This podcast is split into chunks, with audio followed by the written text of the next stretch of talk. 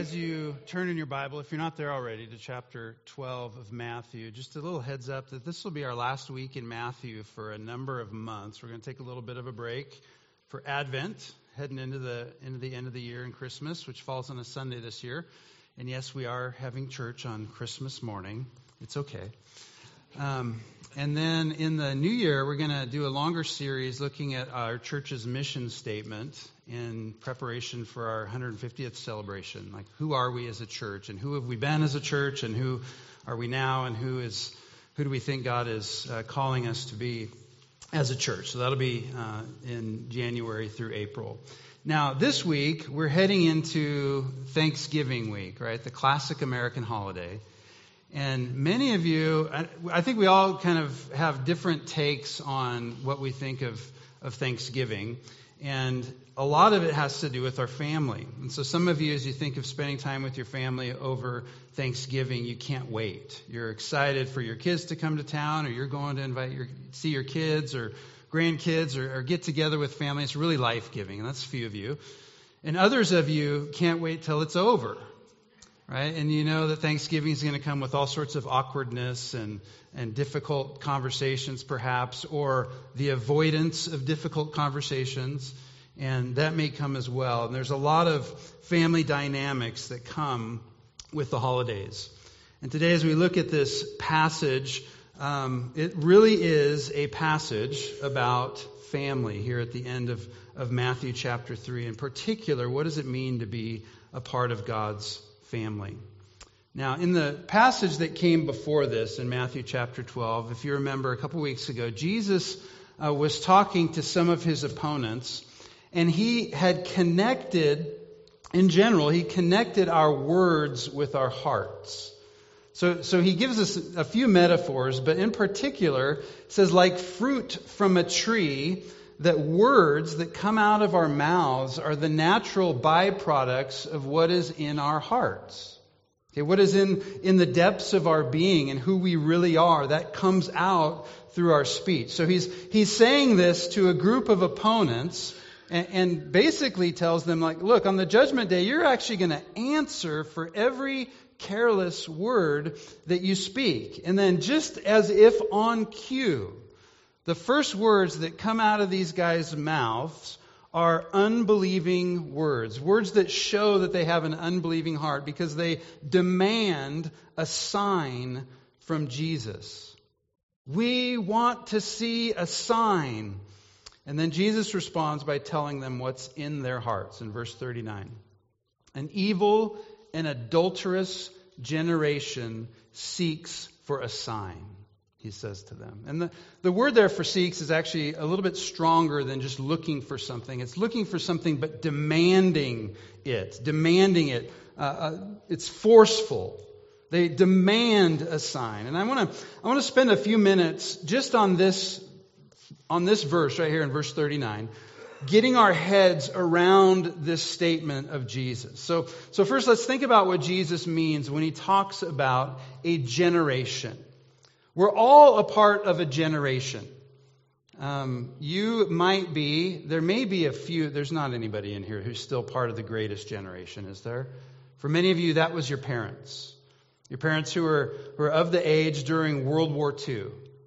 Maybe they fought in World War II. They had family members who fought in World War II. They came home from the war and built a strong nation here in the United States. We call them the greatest generation because they went through that and came out better in the end. And then they came back from the war and started having children. And many of them had you, or let's say many of you are their children. Okay, there was a baby boom, and if you were born in that post war generation, you were called a baby boomer. That's your generational title. And yes, uh, for you millennials and Gen Z in the room, when you say, uh, what is the, what is it? What? I'm, I'm getting there. Hold on a second. What's what's the phrase we say? It was, it was in my head. Okay, boomer. Thank you. All right, thanks. You know the phrase, you just don't know what you're talking about. So you're talking to my parents, basically, when you say that. Um, okay, boomer is the is the way to to respectfully disrespect your elders in today's um, in today's parlance. Is basically, I hear what you're saying, but I'm not going to listen to you or, or, do what you say. Um, then came my generation, which is the best generation. Gen X, right? So if you're, you're Gen X, it was kind of the, the children of the boomers, and, and we have this kind of cool uh, demeanor of we don't really care about anything kind of kind of look at the world. And then came along the millennial generation, those who came of age or right around the millennium or so. And by the way, boomers, the millennials are now adults. Okay, they're they're not the kids anymore. That's these uh, the Gen Z young people today. So that there's all these there's all these different generations, and we and we you know we can label them however we want. Those are all uh, just kind of pull them out of the air to describe different generations and how we interact. And so when we think of generations, that may be what we think of. Silent generation, boomers, uh, greatest generation, boomers, Gen X, millennials, Gen Z. We, we may think in that way. When Jesus speaks of generations, though, it should urge us, or it should at least spark us to think more biblically about what a generation is. Because when Jesus says the word generation and calls these people an evil and adulterous generation, that should actually click in our head something from the Old Testament. In fact, the part of the Old Testament you all love so very much, the genealogies. Everybody get to the genealogies as you're, as you're reading through the Old Testament and you start taking a nap, right? Because it's all these begat. So and so begat so and so. So and so begat so and so, or fathered so and so. And it goes through all these generations of people who descended from, from other people. And when Jesus says generation, that's actually what we should think of. These are important parts of the scripture because they trace, if you will, different family lines, different generations. The book of Matthew itself, if you turn back to Matthew chapter 1, begins with a genealogy. In fact, it's Jesus' own family tree, all the way back to Abraham, chronicling his family history. So, so a generation biblically doesn't stand by itself. It stands in relationship to those who have come before and those who come after. So a generational thing isn't like we're separate generations and, and you guys are old or you guys are young and we critique each other. It's a understanding that we're in relationship from generation to generation with those who've gone before and those who come after. So generations has to do with family. This is all a story of Jesus talking about what it means to be a part or not a part of God's family. And the question is are you a part of God's family tree? Are you a part of His genealogy? And this passage can be broken into three sections that address this, this very question in different ways. This first section, verses 38 to 42 really look at the question of family through an ethnic lens. In other words, are we part of God's family based on our descent from, from faithful ancestors? Am I a part of God's family because I can trace my line back to Abraham or back to King David? Does that make me part of God's family? Jesus will answer that question. And then in the next section, verses 43 through 45, we Jesus looks at it through a ritual lens. In other words, are we part of God's family based on our behavior? Based on how good we are at living up to God's standards and making our life right? And then, thirdly, the third section looks at family through a social lens, verses 46 through 50. Are we a part of God's family based on our social or biological relationship with Jesus? And then Jesus looks at the question of being part of God's family through these three different lenses. So we're going to walk through each one here. Now, the first thing that Jesus does say about his generation is that they are evil and adulterous.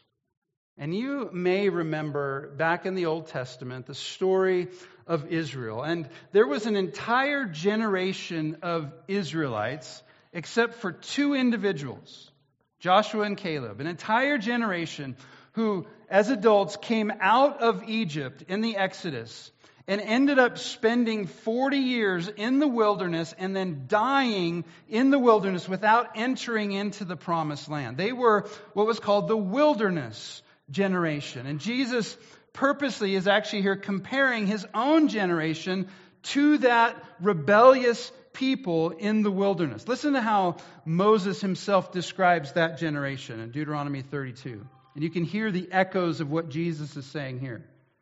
Moses says this They, this generation, have dealt corruptly with him, with God. They are no longer his children because they are blemished. They are a crooked and twisted generation. Now, it's, worth noting that in the passage we're in, in Matthew chapter 12, in verses 33 to 45, which is a total of 13 verses, the word evil is used seven times. So out of 26 times that that word is used in all of Matthew, it's focused seven times in these 13 verses. So Jesus is obviously trying to say something about what evil is here. Evil is the same word that's used as a noun to refer to Satan, the evil one. It's, it's used later in this passage to describe evil demonic spirits. So for Jesus, an evil generation is one which, even though it may look like it has everything together on the outside, like we've got our life together, it's really on the inside a people who are serving the evil one. Remember, Jesus called them a brood of what? A brood of vipers, right? A, a brood of serpents. They were dis, descendants of that original serpent. They're people who served the evil one. And Jesus said, if, if you're going to serve others, you can't serve me. Whoever is not with me is against me. And so, because of that alignment with the evil one, this generation has, just like an unfaithful spouse, turned their back on Yahweh. They've committed adultery. And that adultery is one of the principal metaphors in the Old Testament that was used to describe how Israel was constantly turning away from her husband, Yahweh.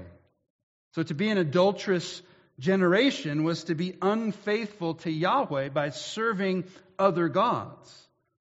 So, so these people are showing them that their hearts are evil, that, that they're rebellious, and that they're aligned with the evil one, and that their hearts are adulterous, that they've turned away from and been unfaithful to God. And they've done this by simply demanding a sign. By coming to Jesus and say, Show us a sign. And really, in their demand, they're showing that they're skeptical, like Gen X, that they're skeptical. They're challenging Jesus' authority.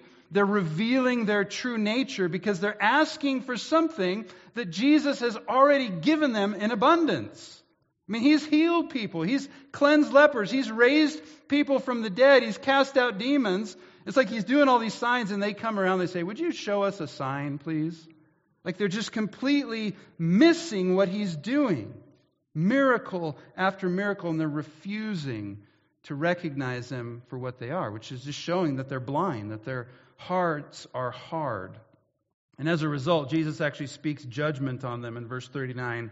He says, No sign will be given to this generation except the sign of the prophet Jonah. And no, that's not the prophet Jonas. Okay, who's also famous around here. Okay, what is the sign of Jonah?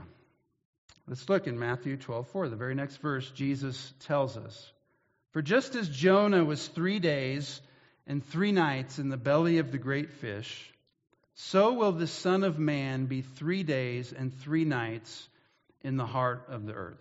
So, first of all, when you read that, and Jesus explains what he's talking about, you can't miss that he's speaking prophetically, speaking about something that's going to happen in the future, specifically his own death, his own burial in a tomb for three days, and then his resurrection on the third day. And he likens that, he compares that to Jonah. You know the story of Jonah. And if you don't know the story of Jonah, it's a great story. So go to the Old Testament today, read the book of Jonah, it's short. The prophet Jonah was famously thrown overboard from a ship as he was trying to run away from God. God sent a fish to swallow him. He spent three days inside of this giant fish, and Jesus says, That points to me. Now, Jonah himself was spat out of the fish, and he made his way to the great city of Nineveh the capital of Assyria, as a, if you will, a resurrected prophet. He came back from the dead, just like Jesus was going to do. And given his life again, saved from certain death, he goes into this city and he preaches a revival. This is a, this is a huge city. It's a pagan city. It's filled with people who are idolatrous, who don't know the God of Israel. In fact, they're violent, they're wicked, they're evil, and God is going to destroy them. But Jonah preaches and they repent. They put sackcloth and ashes on and they turn back. Now, it's possible, it's very possible, that the Ninevites actually knew Jonah's story. That they known that he'd been swallowed by a fish and, and barfed out three days later. Right? They knew perhaps this story. We don't know for sure, but if they knew that story, it's very possible that that miracle itself was a crucial sign that helped them to repent, that led them to repentance, which was a miracle in itself. And so, so Jesus is saying then, using that story, he's saying that the ultimate sign, the ultimate proof that he is the Son of God will be his own death, burial, and resurrection. We need look no further to know who Jesus is. But he's also, in the same breath, saying to these people that because of their failure, their obstinacy, their failure to recognize all that he's already shown them, the majority of them will not repent, even if someone were to die and be raised again. It's actually a statement of judgment. Now, you have to remember that these are people who think that because they are descended from Abraham, because they are the people of Israel, that they are better than everyone else because of their ethnic descent. But Jesus actually shows them to be worse than some of God's greatest, most ruthless, most violent, most pagan enemies, the Assyrians. So, so this sign that he promises them, the sign of Jonah, won't be a hope of salvation. It will, it will be a sign of judgment. Because he says at the end, the people of Nineveh, verse 41, the men of Nineveh, they're going to rise up in the resurrection at the judgment with this generation and point their finger in condemnation. For they repented at the preaching of Jonah, and behold, something greater than Jonah is here. Jesus is saying these people that aren't ethnically descended from Abraham, they're going to be better off in the judgment than you are. And not only that, the queen of the south, verse 42, who is the queen of Sheba that we meet in 1 Kings 10, 2 Chronicles 9, this, this woman who famously journeys a long way, probably from southern Arabia, to Jerusalem because she heard about King Solomon. And she wanted to hear his wisdom. And when she heard his wisdom, when she saw all of his wealth, it says it took her breath away. She too was not a Jew. She wasn't Jewish, but she was wise enough to be drawn to a king whose wisdom was unheard of. And Jesus says, The queen of the south will rise up at the judgment with this generation and condemn it.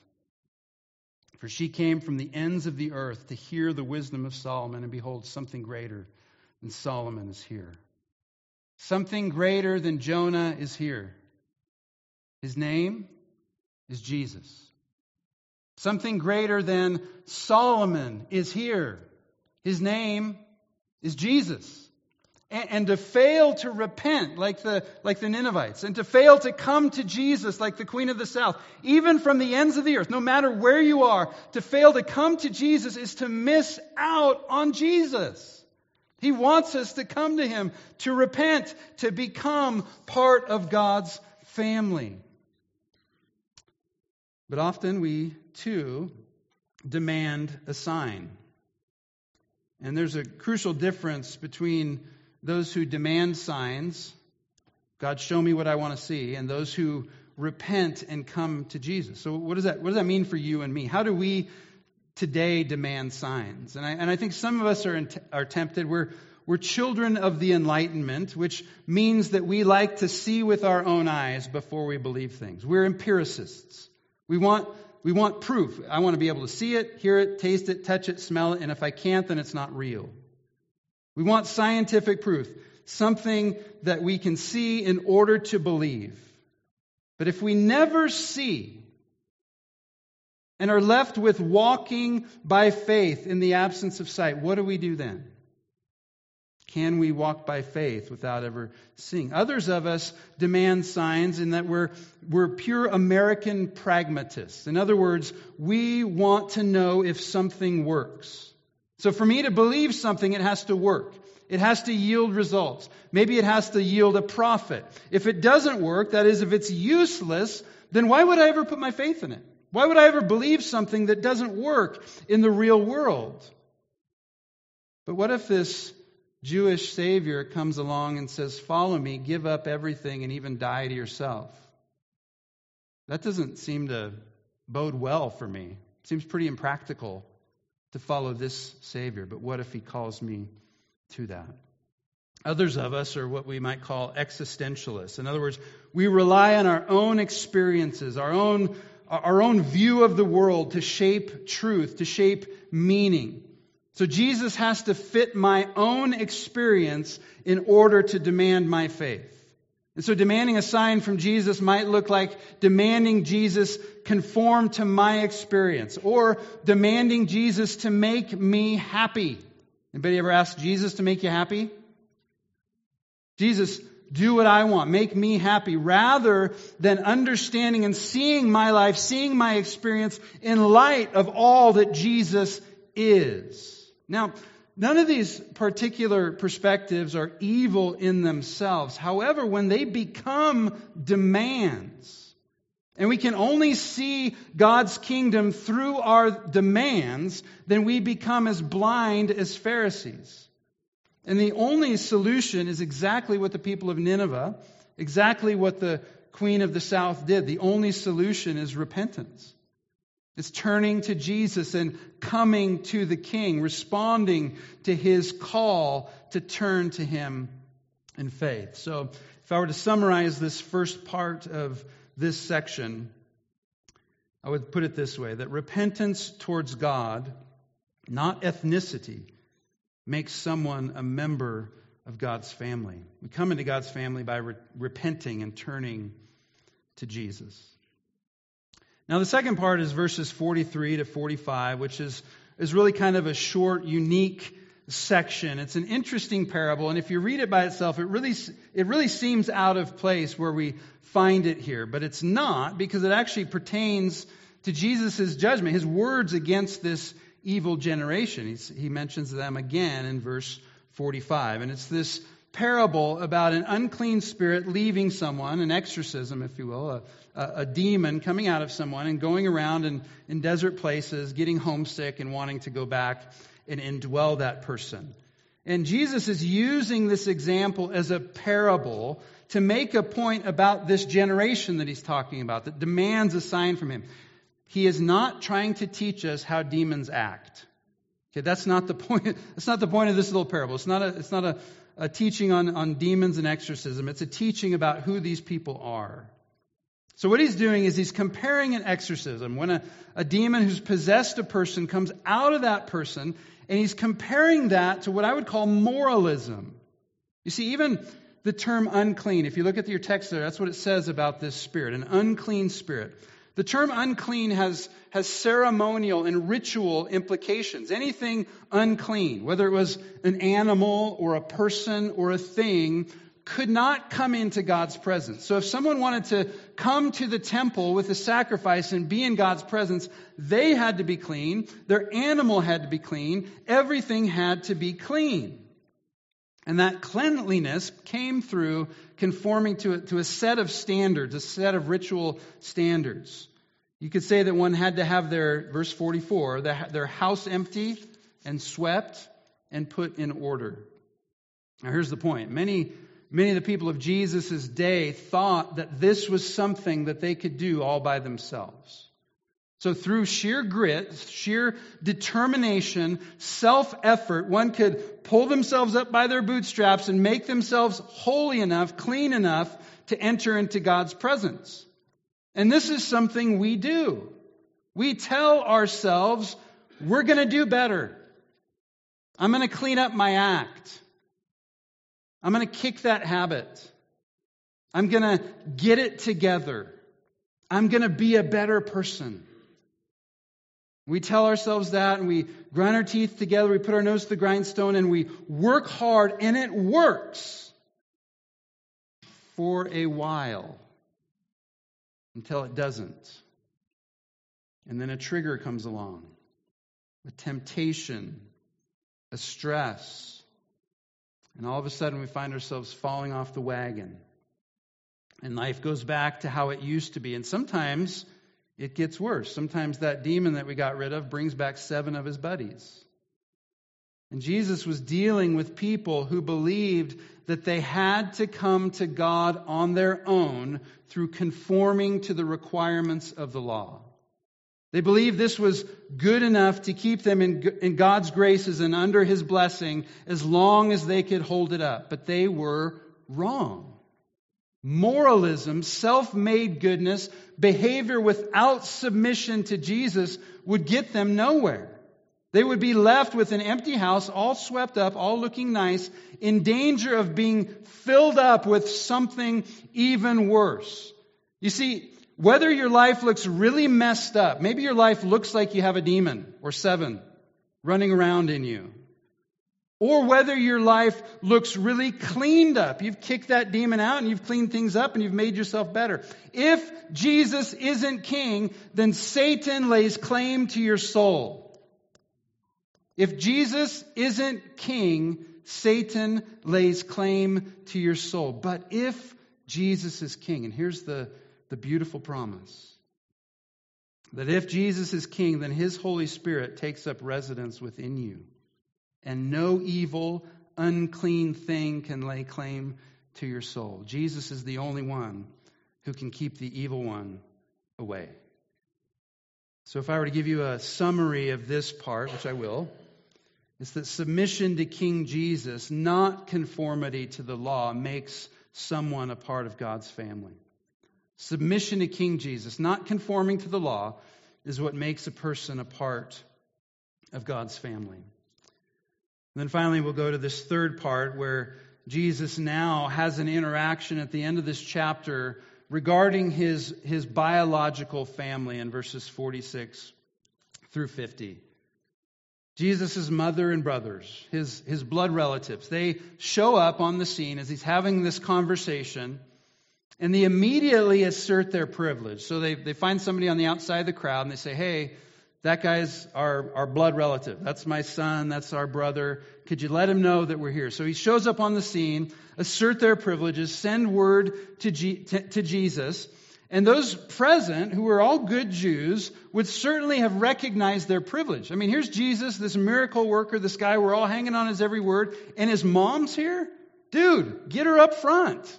Get her in here. Make way for mom and the brothers. There's a priority that ought to have been given to them because of their special relationship as family.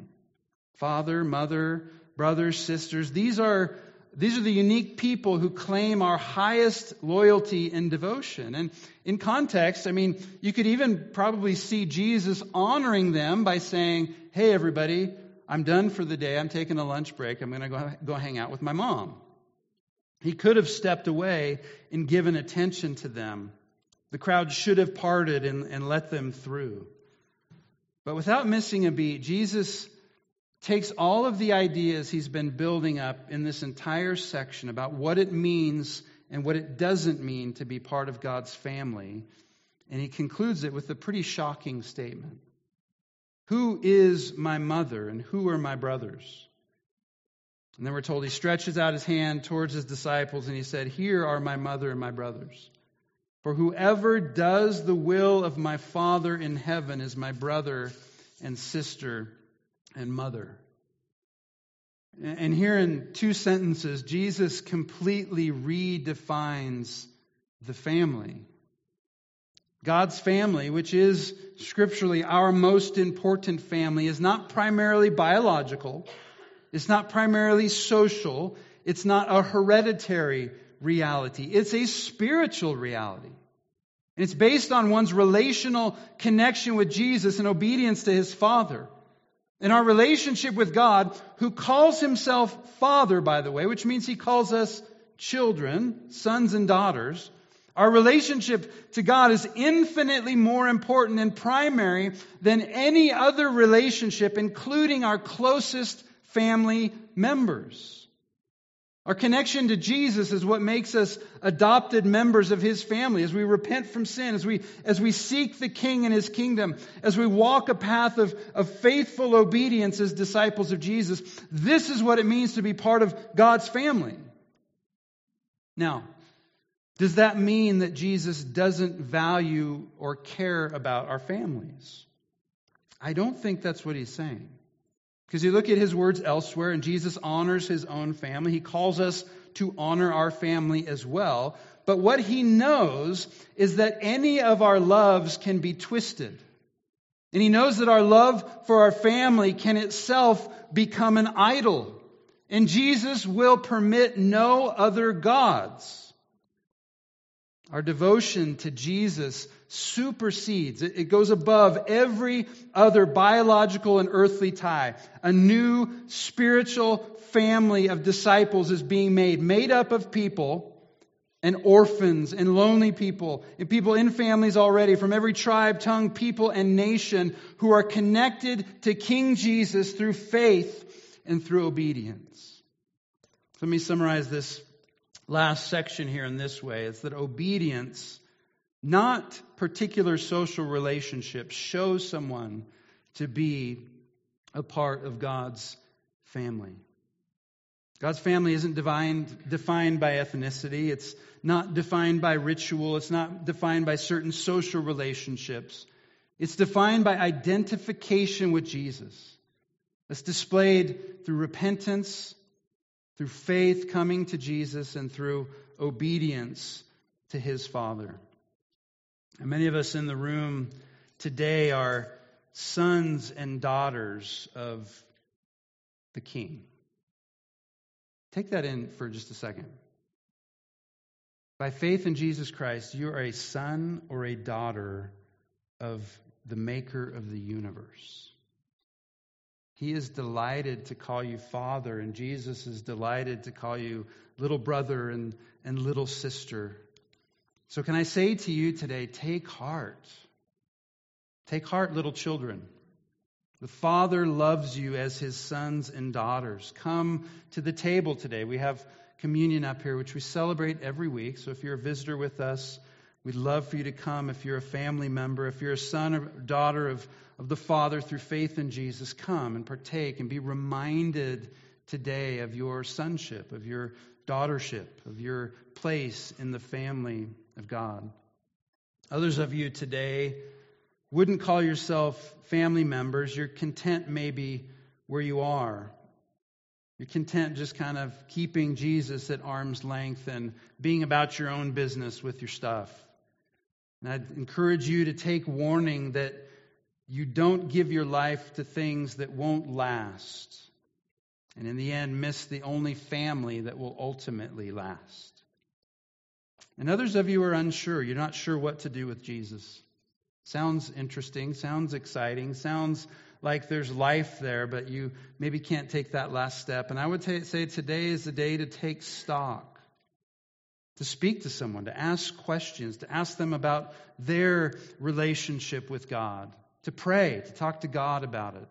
We elders are ready to have a conversation with you. You can make your way to the prayer room and someone uh, could speak with you in there. But if you're unsure, don't just let this moment pass by. Because I believe that Jesus would speak to each of us through his Spirit today and call us into his family, a family that will last forever. So if you're a member of that family, if you're a follower of Jesus, I invite you to come to the table now. You can come by yourself or with the group. You can stay and linger at the table, or you can take the elements back to your seat. That's up to you. But come to Jesus. Let's pray. Father, we are thankful that you are pleased to draw children for yourself from every tongue, every tribe, every people, every nation of the earth. God, that you call the lonely, the oppressed, the isolated, the weak, God, you even call the proud and, and those who have rebelled against you. You call your enemies, you call dead people into life, you call people into your family, and you call each of us. So we pray this day that you would do your work of drawing new family members in repentance to come to Jesus, to put their faith in Him. It's our only hope of salvation, to rest in Him for eternal life. Jesus, would you do your work amongst us of encouraging us as your children, to encourage one another, and all the more as we see the day drawing near? Would you build up your church this day? We're grateful for all you've done, Jesus, to draw us into the family of God. We walk out of here today empowered by your Spirit to obey our Father. We pray all this in your name. Amen.